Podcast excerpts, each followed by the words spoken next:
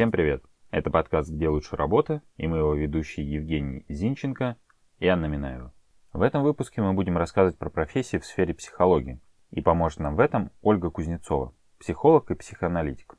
Помимо основной практики, Ольга ведет личный блог в Инстаграме и шоу на Ютубе, которое называется «Чужие письма». Поэтому может много рассказать нам о том, как, собственно, поменялась сама профессия с таким обширным приходом интернета в нашу жизнь. При этом это выражается не только в расширенных возможностях для поиска клиентов, но и в том, насколько проще стало получить высшее образование в этой сфере благодаря развитию дистанционных методов обучения. Об этом и о многом другом слушайте дальше в нашем интервью.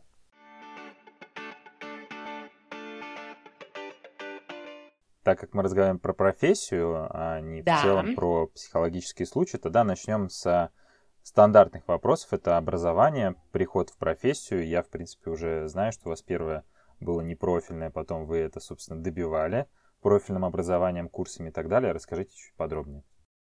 Да, э, все так. А, по первому образованию я журналист, я закончила МГИМО.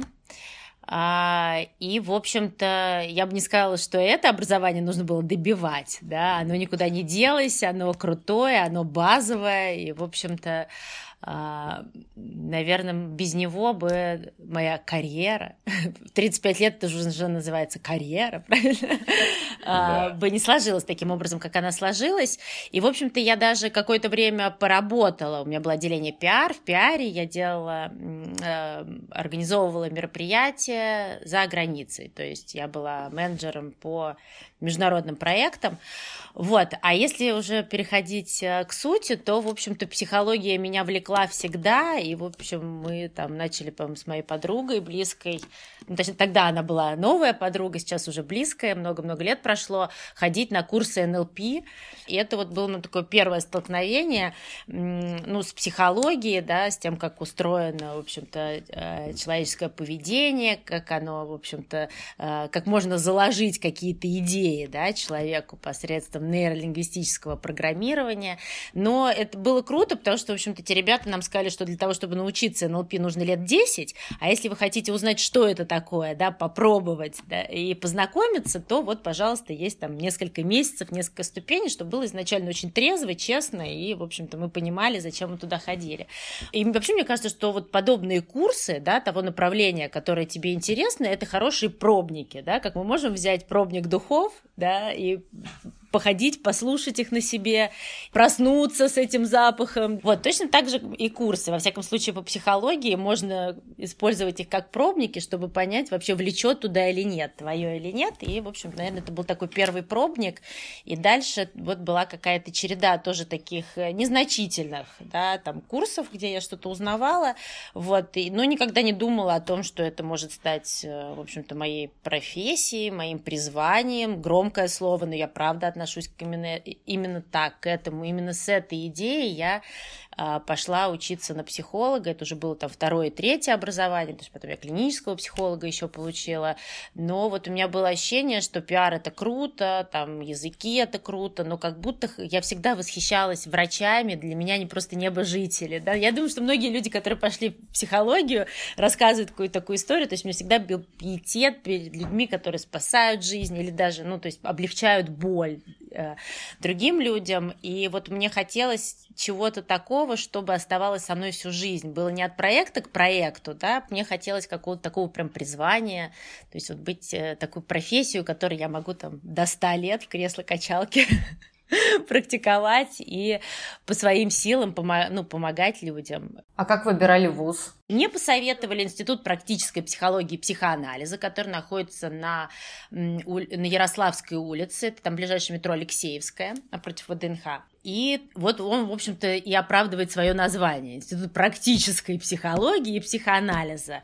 И, в общем-то, вот не то, что я прям шла целенаправленно психоанализ, то есть это решение, что я уйду в психоанализ, было принято в ходе обучения, потому что, конечно, там нам преподавали, ну, знакомили нас со всеми методами распространенными, но, в общем-то, те, кто захотели, они имели там уже с э, второго, третьего курса уклон в психоанализ, ну, в общем, потому что, ну, это профильное, да, этого института, вот, и там фактически мы поделились на тех, кто выбрали Фрейда и Юнга, я, в общем-то, выбрала психоанализ, и практика начала началась и в психиатрических клиниках, и на телефоне доверия, и в бесплатной консультации при институте. А, буквально вот там уже к ну, вот, первому, концу первого года обучения. Обучение очное было? Да, да, да, я ходила. Вечернее просто. А на основной работе вы продолжали работать?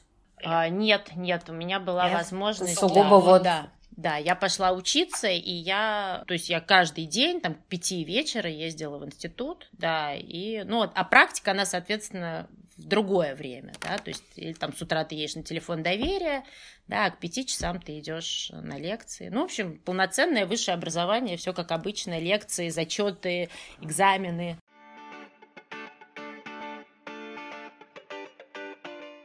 Ну, а от, отсюда у нас логичный и, собственно, ваш любимый вопрос, чем, собственно, отличается психолог от психоаналитика, психиатра. От психиатра я точно знаю, чем, и от всех остальных.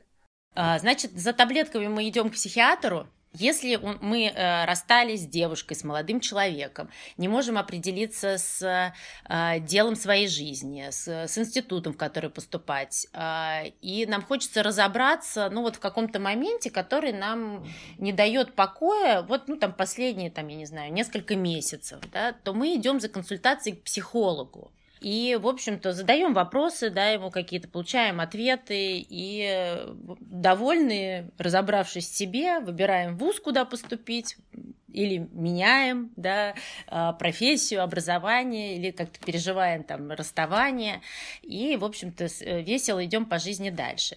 Если мы же чувствуем неудовлетворенность от жизни, да, и она длится уже больше полугода, и разговоры с подружками, за винчиком, с друзьями, за пивасиком в баре, а, э, прослушивание подкастов про психологию, чтение литературы психологические, в общем-то, нам не помогает, да, и, в общем-то, так скажем, уровень нашей жизни не поднимается, ну, мы понимаем, что речь идет не о материальном да, уровне, а от ощущения себя, то это, в общем-то, звоночек к тому, что, может быть, стоит обратиться к психотерапевту, что есть что-то, в общем-то, не ситуативное, почему-то сейчас именно начало я даже все время хочется сказать, дергать тебя изнутри, да, ну, что, в общем, какой-то человеческий язык перевести, что-то, что доставляет тебе неудовлетворение, да, возможно, с этим нужно будет разбираться.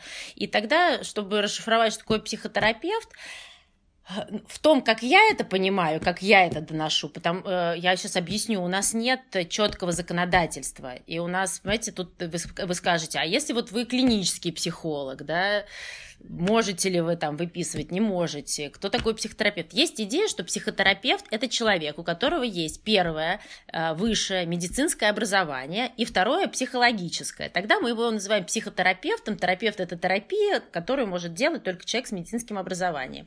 Но мы должны понимать, что человек, который э, закончил, допустим, третий мед и стал дантистом, и потом получил психологическое образование, он тоже психотерапевт.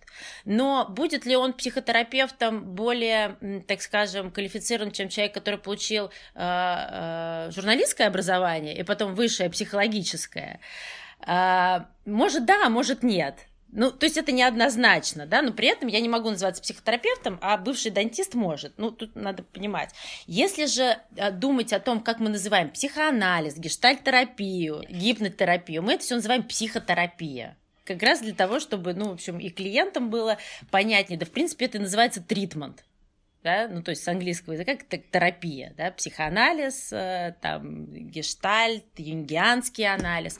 А на кушетке как раз-таки психолог укладывает на кушетку или психоаналитик? Психоаналитик, психоаналитик. Кушетка – это изобретение Фрейда, и, в общем-то, легенда гласит, что он, конечно, уставал смотреть в глаза э, клиентам, которые принимал часами ежедневно, и в какой-то момент он смекнул, что, в общем-то, э, неплохо было бы их повернуть к себе спиной, но как метод это объясняется тем, что свободно ассоциировать э, легче, когда ты не смотришь, в общем-то, в глаза на другого человека, и, в общем-то, э, так как э, психоанализ – метод лечения переносом, то есть, ну, так, в двух словах для того, чтобы объяснить, то есть я психоаналитик, напротив меня клиент, первые полтора года у него будет перенос на меня как на маму, То есть все, все негодование, я, ощущения, да, от меня будут примерно как вот в контакте с мамой. И, в общем, круто, когда человек это понимает, и он иногда говорит, что вот вы сейчас там как моя мама говорите, или там вот это вот, значит, процесс пошел. Если хорошо продвинулись, там через пару лет на папу перейдем, да, и вот в продолжении этой идеи, что все-таки психоаналитик психоанализ лечит э, переносом, то, конечно, легче формируется перенос, если ты не смотришь на человека, на живого, да, ты вот не видишь там вот цвет волос, цвет его глаз, поэтому, ну, как бы подоплека такая, да, кушетки, ну, в общем, есть еще и забавная идея, что на самом деле просто надоедает смотреть в глаза человеку. А вот учитывая современные тенденции, как вы лично относитесь к онлайн-консультациям? Насколько они оправданы, насколько они эффективны? Или все это не так принципиально и неважно, на кушетке ты дома или рядом с специалистом? Я сама проходила э, этот момент. Э, первые четыре года я сидела напротив аналитика. Потом я была пять лет в групповом психоанализе. И вот там, соответственно, там, посчитайте, сколько лет я у другого психоаналитика. Э, это онлайн. И у меня было небольшое смущение да, относительно того, ну как же, это же вроде как мы всегда соцсети, какой-то суррогат общения. Вот, но я довольно быстро поняла, что э, ничего не теряется, что, ну, во всяком случае, на своем опыте э, как клиента, да, и в дальнейшем на своем опыте я не вижу вообще никаких минусов, никаких ограничений. И для меня, и для моей работы, и для моего личного анализа это безусловный плюс, потому что не теряется время на дорогу туда и обратно, а иногда получается, ну, в реалиях мегаполиса, что ты полтора часа едешь туда, 50 минут сидишь перед терапевтом и полтора часа едешь назад. И, в общем-то, выкинуто полдня, и совершенно это неоправданно. И я очень рада, что локдаун, в общем-то, для многих людей, которые, может быть, бы не согласились на это, да, и предпочитали очные консультации, стал показателем того, что э, ничем не хуже, даже удобнее, ничего не теряется. Э, ну, безусловно, немножко другой формат, но нет никаких э, исследований, никаких категоричных идей, что, в общем-то, теряется, да, таким образом. И, в общем-то, из опыта моего тоже нет. И это классно, что мы это поняли, и классно, да, что, в общем-то, это подсветило э, локдаун, потому что расширяется география выбора да, ну, то есть нам не нужно уже хотя бы там в радиусе там полутора часов, да, искать, а перед нами открывается весь мир, да, и как с точки зрения клиента, и так с точки зрения, ну, там, психолога и психотерапевта, и это действительно здорово, ну, то есть гораздо больше бенефитов мы получаем, ну, как мне кажется от этого. Не, а если для вас, например, как для психолога это хорошая тема, ну вот конкретно для одного человека, что ты можешь выбирать клиентов в разных городах и гораздо проще с ними работать, там, не знаю, в любое время дня, ночи, там, на выходных. А вообще, какие современные тенденции, как, как, как вот все за последние 10-15 лет в этом смысле изменилось? Стали ли люди больше обращаться, например, к психологам, потому что это стало более доступно, опять же, из-за введения онлайн? То есть, очевидно, есть какая-то категория людей, наверное, которым более комфортно сидеть просто по ту сторону монитора, нежели приходить к психологу и бояться там живого человека. Я с вами соглашусь, что онлайн-формат может снижать порог входа в кабинет психолога, да, потому что прийти еще в чужое пространство. Вообще, когда ты э, э, только думаешь о том, что ты хочешь пойти к психологу, у тебя тысяча одно сопротивления случается, да, найдется тысяча одна причина, почему не сейчас, почему не надо. После того, как ты записался на прием, у тебя вторая волна сопротивления. То есть каждый человек, и это там не э, даже ну, не личностные, да, какие-то качества человека, хотя это тоже важно, это, это случается с каждым человеком, который решает встретиться с самим собой, потому что ты идешь навстречу с самим собой. И это, конечно, тревожно, да, чего-то очень не хочется про себя знать, что-то вообще ворошить неохота, да, и вообще это сомнительное мероприятие, и не уверен, что вообще мне все это надо. Вот вы говорили, что выбирать лучше себе специалиста то, ну, по рекомендации, но как уже на этапе, допустим, первой и второй консультации вот через эти барьеры пройти и понять, а действительно ли тебе подходит специалист или нет, потому что у тебя же будет вот это как раз отрицание, И этот Рязань будет говорить, что вот он тебе абсолютно не подходит, и тебе что-то будет по-любому не нравится. И вот как понять, что вот тебе не нравится, потому что специалист не твой, да, человек не твой? Или потому что вы как раз на верном пути? Ну, тут я э, абсолютно уверена, что нужно больше доверять себе, и если вам прям не заходит специалист, не надо даже искать себе какие-то рациональные оправдания. Вот не заходит и не надо. Как с любым другим специалистом, любым другим человеком, там, помогающей профессии, или с которыми вам там нужно будет коммуницировать. Предстоит, не нужно, да, предстоит коммуницировать. Ну вот прям неприятен человек, и не надо. А, по правде говоря, сопротивление, да, про которое вы совершенно справедливо говорите, оно, в общем-то, случается позже да, то есть сопротивление уже когда начинается работа, и это тоже обговаривается в терапевтическом процессе, да, и, в общем-то, какая-то неприязнь, которая появляется, она может связана именно с тем, что уже начался перенос, да, то есть это не конкретному человеку, а уже ты, в общем-то, в других совсем переживаниях находишься.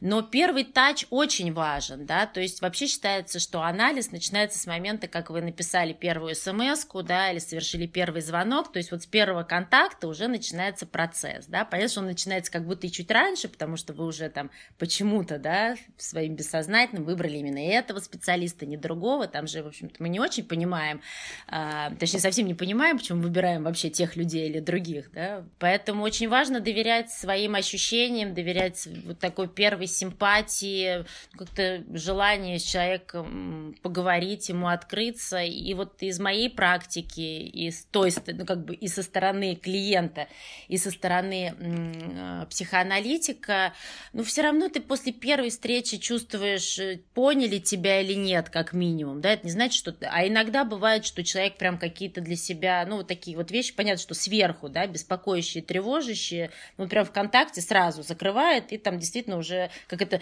жалобу решили, да, а теперь вот запрос, ну, то есть, чем действительно пришли. Ну, то есть, это, в общем, так, безусловно, это индивидуально, нужно обращать внимание, но есть какие-то вещи рамочные, да, которые важны. То есть это соблюдение сеттинга, да, например. Что такое соблюдение сеттинга? Это значит, что, ну, допустим, как минимум договариваясь там на взаимодействие, там, ну, там, психотерапевт, да, буду говорить, ну, таким общим словом, вы договариваетесь в определенное время, да, то есть это там, я не знаю, все по-разному назначают, психоанализ это обычно 50 минут, а, это будет определенное место, кабинет, да, а, или там скайп, или, ну, любое там помещение, да, изолированное, которое предоставляет психолог, психотерапевт. А, значит, у нас единство времени, места, и, в общем-то, ну, если там в моей парадигме, то, в общем, вы, это разговор, да, никаких прикосновений, и, в общем-то, нужно понимать, что, э, и чтобы еще не бояться идти, что, ну, как бы в целом у психолога нет задачи вас обидеть, а, в общем-то, скорее, ну, интенция есть понять, и там может даже постараться помочь. И поэтому можно задавать любые вопросы, э, прояснять, спрашивать, почему вы записываете или почему вы не записываете, а как вы себе это видите, этот процесс, а как вам там взаимодействие со мной. То есть можно прояснять, не надо этого бояться. Вы имеете полное право, психотерапевт для вас здесь, да, это ваше время. А вы как специалист можете отказать, допустим, я не знаю, в приеме, в консультации или в дальнейшем сотрудничестве, потому что, ну, по каким-либо причинам?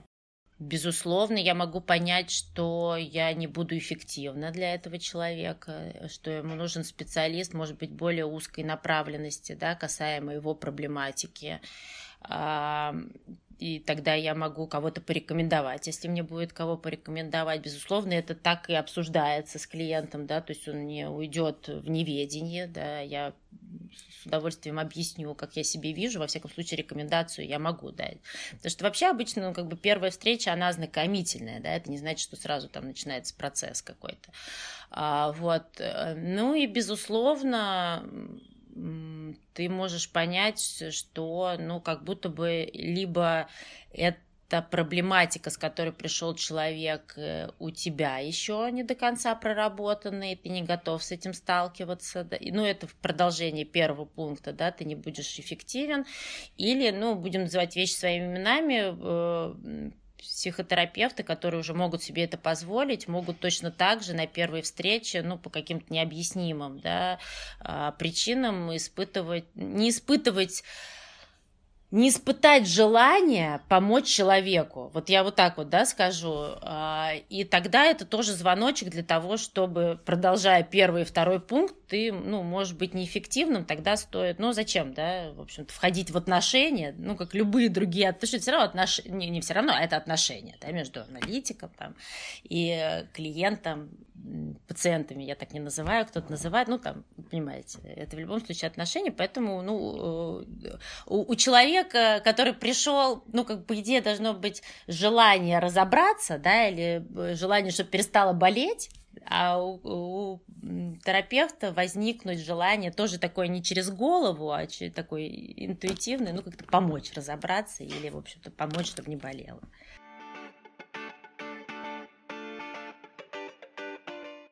А у меня вопрос такой, так как мы затронули там определенные барьеры, которые неизбежно возникают у любого человека, когда он хочет или думает обратиться к психологу. Может быть, там есть такое, что вот я приду, расскажу о проблемах, меня будут учить жить, или как в школе читают. Ну, вот, кстати, вот такой интересный, да, первый маленький вопрос. То есть, почему у людей в целом есть барьер, как они это воспринимают? Мне почему-то кажется, что они психолога воспринимают как какого-то учителя строгого, который там будет над ними, не знаю, может быть, доминировать, и поэтому многих это останавливает. И второй, наверное, тоже такой смежный на этот счет вопрос. То есть у нас есть действительно очень сильные культурные отличия, например, от тех же Соединенных Штатов и от Европы, где у людей прям принято ходить к психологу, рассказывать о своих проблемах. Вот э, почему, собственно, у нас это не так? И если это действительно работает, то тем более, почему у нас это не так?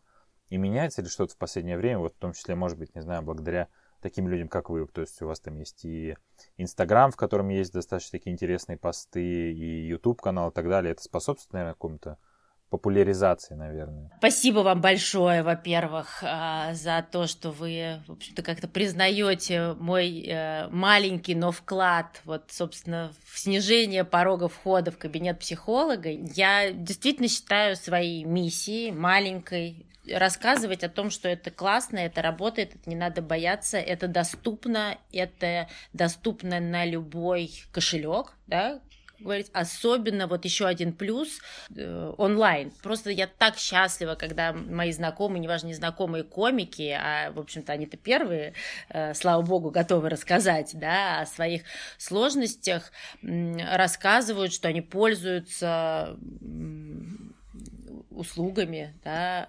психологов, психоаналитиков, психотерапевтов и называют суммы, да, которые они платят, и, в общем-то, там, начиная от тысячи рублей, да, и э, выше, ну, это, в общем-то, ну, э, тоже, понятно, немало, да, все это деньги, но это, в общем, что-то, что можно себе позволить, да, для того, чтобы, в общем-то, повысить уровень своей жизни, так скажем, да. э, что-то, может быть, наш, можно от чего-то другого отказаться, а это себе не пожалеть, вот, э, поэтому Э, я правда думаю, что мы все вместе, и, безусловно, вы в том числе, э, разговаривая, обсуждая это со мной, делаете очень важную да, вещь для э, такую просветительскую для нашего общества, как это spread a good idea, да, я всегда говорю, шерим, ставим лайки, да, и делимся всем хорошим если это кажется интересно. А почему мы отстаем? Я думаю, что потому же, почему мы отстаем во многих других областях. То есть ровно эти 10 лет это как будто вот, ну, как минимум тот разрыв, который мы видим и в скорости прогрессивной мысли, и в скорости э, толерантного отношения общества да, к индивиду и, в общем-то, массовая психотерапия. Это, безусловно, нововведение, а, пока до нас только доходит.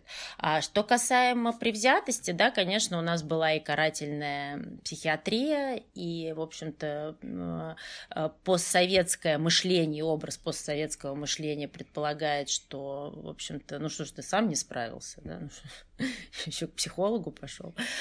Это, наверное, на, на мужчин особенно, мне кажется, сказывается, да? Да, да, я с вами полностью соглашусь. Вообще вот это вот э, идея вот этой мускулинности, да, мне, мне близка идея феминисток о том, что это, в общем-то, так же круто как для, э, для мужчин, как и для женщин, да, потому что слишком много мужчина должен, и вот это вот, когда мама шестилетнему мальчику говорит, ну ты же защитишь маму, ты же мамин защитник, а у ребенка просто абсолютно когнитивный диссонанс, потому что он уже в 6 лет понимает, что, в общем-то, его силы не настолько э, безграничны, чтобы маму там на улице, да, от кого-то защитить, и, в общем-то, вот в моем представлении вот с каких-то таких вещей начинается идея того, что не хотим никакой ответственности, пожалуйста, можно нам ничего не надо, потому что ты как будто вот всем должен быть какой-то опорой, стеной. Ну, это, в общем, да, наверное, как говорят в Клабхаусе, тема для другой комнаты, да, для отдельной темы, для отдельной комнаты.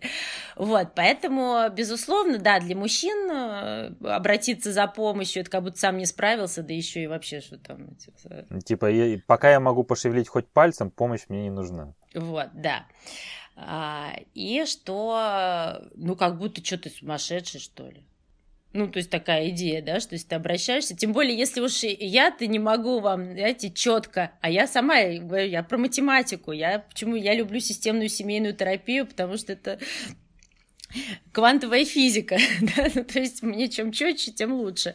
Вот, поэтому я это каждый раз думаю, блин, да как бы мне так придумать, отвечать на эту разницу психолога, психотерапевта и психоанализа, о, этого психиатра, чтобы не путать, да, но, в общем, а, я говорю, если уж мы-то, да, не, до конца, да, все это не, не разделим, с чем куда идти, по большому счету, а все говорим, найдите хорошего специалиста, то для людей вообще в общей массе все равно это все психиатр, все равно это все, типа, с головой какие-то проблемы, вот, и, в общем, конечно, просветительство идет, идет шагами. Отвечая на ваш вопрос относительно того, как быстро меняется, в больших городах, да. А, в, в масштабе всей России, ну, конечно, мы мало продвинулись пока. Но, в общем, мы не опускаем рук.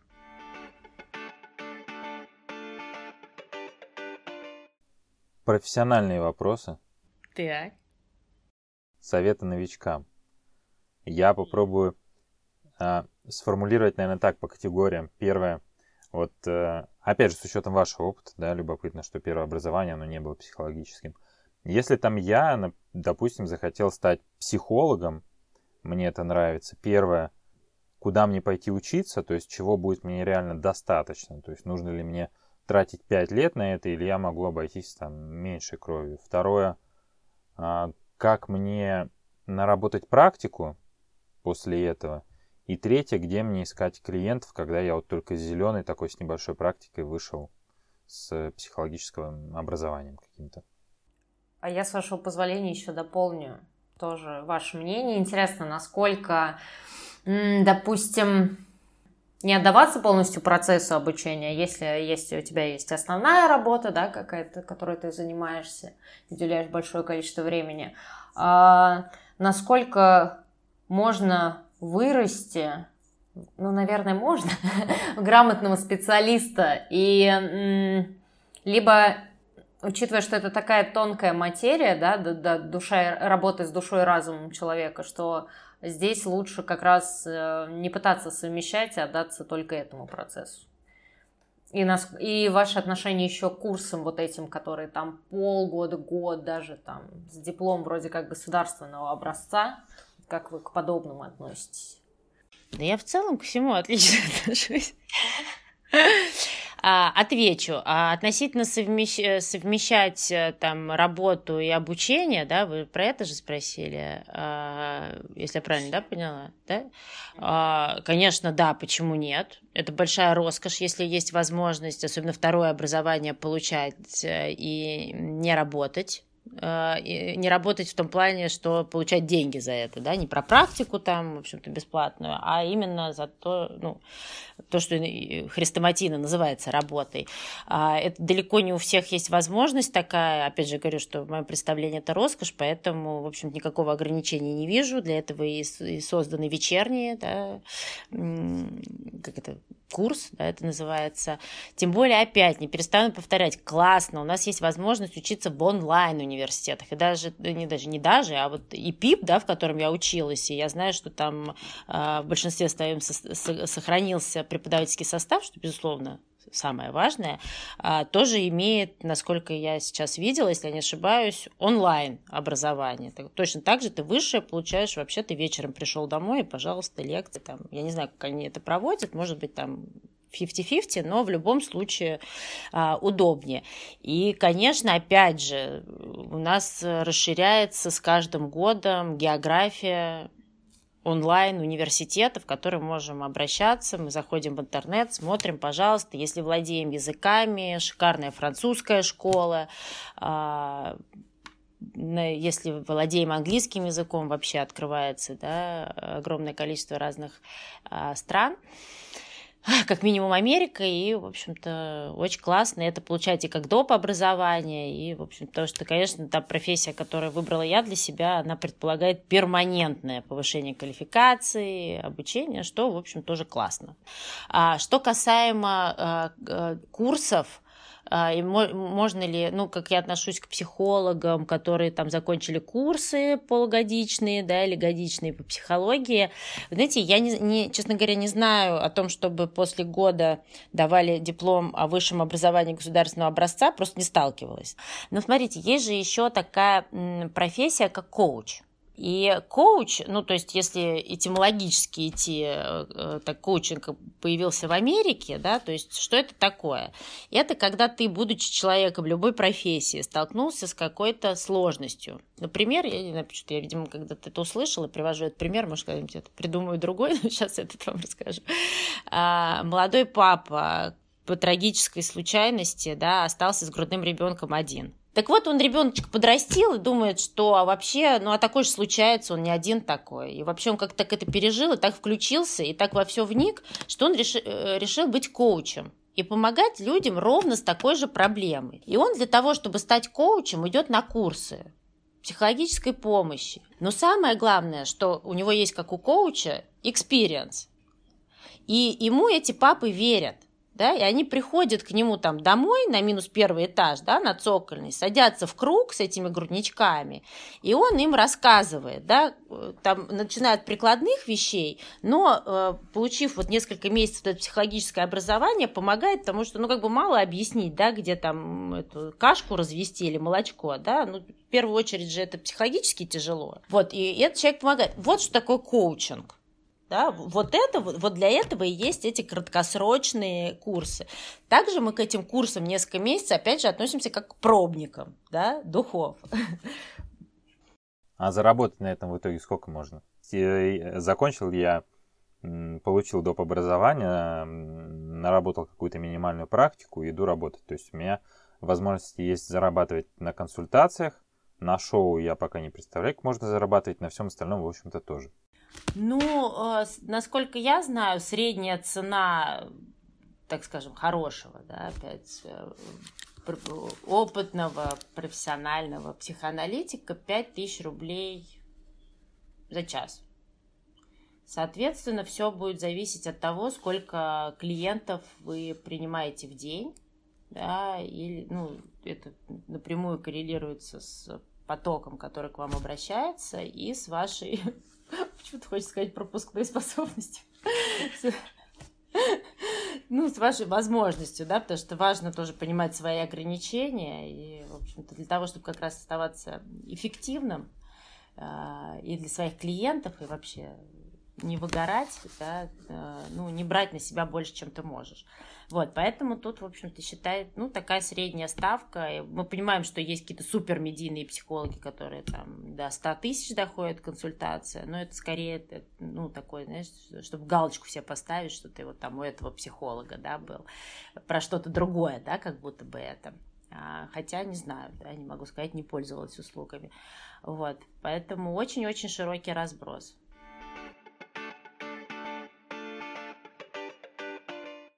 А у меня любимый вопрос – профессиональная деформация. Есть ли она, и в данном случае можно ли считать ее очень позитивной? А, профессиональная деформация. Ну, она, как и любая профессиональная деформация, она, безусловно, медленно, но верно происходит, но мне прям очень хочется конфронтировать тот миф, что психолог, психотерапевт, э, психиатр, сидя в компании за столом, сидит и разбирает на психотипы присутствующих. Или вылавливает какие-то особенные фразы или слова людей, это полная ерунда. Если кто-то вам говорит, вас обманывает, бесплатно мы ничего не делаем. Бесплатно мы сидим, пьем шампанское со всеми и, и ржем над э, шутками. Не, вообще совершенно нет, э, скорее наоборот, да, чтобы со мной завести разговор о том, кто как устроен, да, э, это надо сильно постараться. Точно так же, как и э, мне часто присылают какие-то тяжелые глубокие психологические фильмы, я говорю, ребят, не-не-не, я пересматриваю теорию большого взрыва, мне глубо- глубины психологии хватает в моей работе, это вот не ко мне. Вот, поэтому ну, вот это вот в моем представлении мифы, да, что ты там без конца кого-то анализируешь, делаешь какие-то выводы, нет. Вот. А в плане того, что э, разбираю какие-то кейсы, да, вот я чем занимаюсь, да, я разбираю кейсы людей, то есть человек мне, как и в шоу, пишет письмо своей проблемы, я с ним вот так же вот, как с вами, встречаюсь, я это письмо уже прочитала, я свои гипотезы, да, в общем-то, сформировала, поассоциировала свободно и встречаюсь с человеком, рассказываю, мы обсуждаем, он задает вопросы, и исходя из его запроса, в общем, как бы это закрываем. То есть, и, в общем, ко мне можно так обращаться бесконечное количество раз по необходимости, да, это не терапия, это разбор кейса, да, это скорее, ну, как, в этой, в этой части я как психолог, да, работаю. Вот мы, можно не писать письмо, можно сказать, здравствуйте, вот так, так, так, давайте поговорим.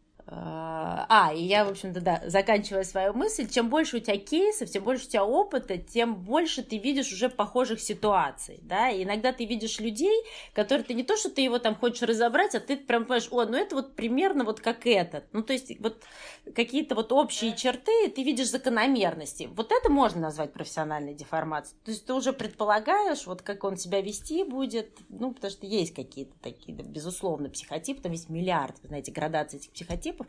Ну, а вот есть какие-то вещи, такой, ну, наметанный глаз, знаете, знаете, ты такой думаешь, а, ну, это вот мы, типа, так, такое уже проходили. Вот, наверное, вот так вот выглядит, в моем понимании, профессиональная деформация.